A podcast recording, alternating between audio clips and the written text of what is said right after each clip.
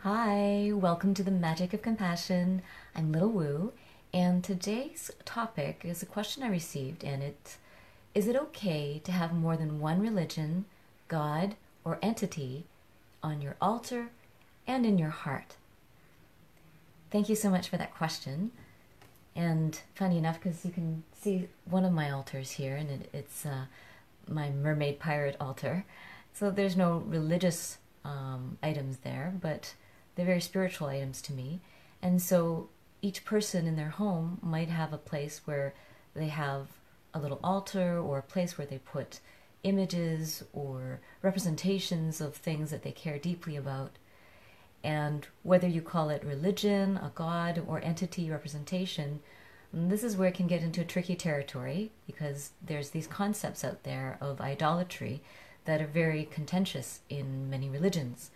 And we also have to look at the fact that there are religions that believe in multiple gods, um, and then there are religions that are believing in only one God.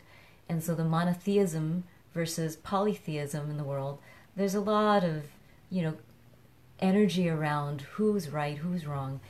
And the thing with this person's question is, and I, I spoke them, with them a little bit, is that they're embracing a more spiritual practice in terms of just being more open to many different possibilities and different ways of seeing the world.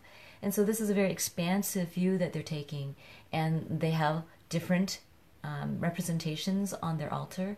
And I know that they're, you know, interested in being able to express what that means to them, to their friends who have different views. And so when you have different views, how do you maintain friendship and how do you respect each other's practices? And that is something that's getting very difficult sometimes, even on a political, not even religious realm. How do you respect that someone has different beliefs or different ways of practicing their beliefs? And how do you not get offended by each other's practices? So, this idea of having more than one religion, God, or entity on your altar or in your heart is really about deeper question of can you see the love that each person is sharing their life beyond their individual practices. And anything that promotes a deeper sense of compassion for each other and respect for diversity is going to make the world a very interesting place. Because it is, there is something beautiful in every person's practice if we can look beyond the fear and you know, potential judgments and, and even the, the violence or hatred that can arise from human beings duking it out over their beliefs it is all our interpretation, really, in the end, as to what we believe. And if we can kind of live in harmony with each other, and, and there's some places in the world that there is harmony with many diverse cultures and beliefs. And that is like the view of humanity that we're kind of reaching towards in many places where we're trying to see can we understand our neighbors better? Can we respect their practices? Can we not place judgment? So if we're trying to expand, expand that non judgment, then that that division between monotheistic and polytheistic, and even there's circles where it's you know m- monogamy or polyamory, eh, or who's right, who's wrong, who's got the best practice. It, it's about getting beyond that judgment and going to a place where you say, I'm really curious to understand how you see the world. And I have a friend who did a conference, and the theme of the conference uh, was a quote that she that she said uh, of listening to understand, not, necess- not necessarily to agree. So if you watch each other's altars and listen to each other's beliefs and listen to how you practice, do it with a deep sense of curiosity and interest in understanding each other, understanding your neighbor, understanding your friend, instead of placing judgment. Because if they're not hurting you, then, or your children or your friends, not physically or emotionally uh, abusing or harming you, then it's very important to just find that interest and curiosity. Find that place of non judgment. Find that place of being able to give space for other people's beliefs. And so when someone has multiple entities on their altar, it is not necessarily a place to judge or to say that is wrong and you will be condemned, but a place of saying, what does that mean to you?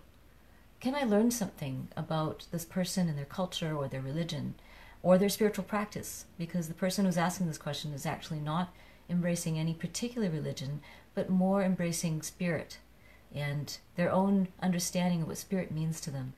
And ultimately, that is your practice, is to understand what is meaningful to you, what is fulfilling to you, what is right to you. And sometimes what is right to you may not be right for someone else. So finding that place is the ultimate spiritual practice of non judgment.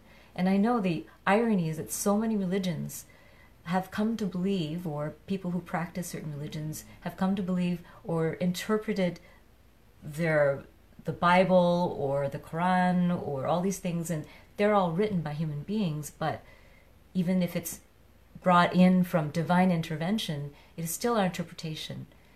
And so much of the violence in this world and so much of the misunderstanding is coming from fear and coming from judgment um, and belief that someone's right and someone's wrong, and your wrongness is evil or uh, you know hateful. And so I think that this is very courageous of you to want to even ask this question, to be brave enough to say that you want to hold many, uh, you know, many religions in your heart, and that you're trying to share this openly and be brave with it. And I encourage you to continue exploring your spirit, being true to yourself, and honoring what is coming through to you, what is real to you. And hopefully, your friends and your family will continue to be interested in who you are evolving and what your beliefs are evolving into.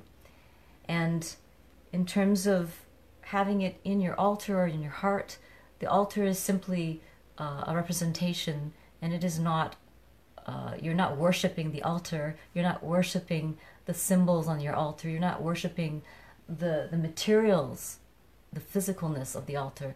Those are just reminders of what's inside your heart. And so if you can share that with your friends, that they're just reminders of all the love that is that we're capable of, then this the truest form of polyamory is the love of all beings and to be able to hold that love in your heart.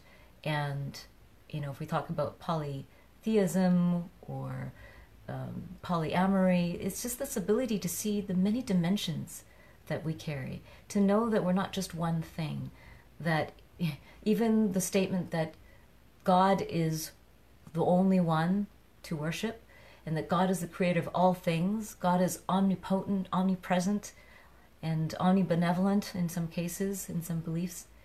And yet, if God is the creator of all things, then how could anything be separate from God's eyes or creations? How could anything be evil in that case? Um, although some people say, well, humans are capable of evil, but not God. Yet God is the creator of all things. So, what is this human that God has created? So these are all questions that are very, uh, you know, they can trigger a lot of reactions and a lot of energy. So my role here is not to trigger people, but to invite people to think about how can I live a more compassionate and more non-judgmental life and be a peaceful human being.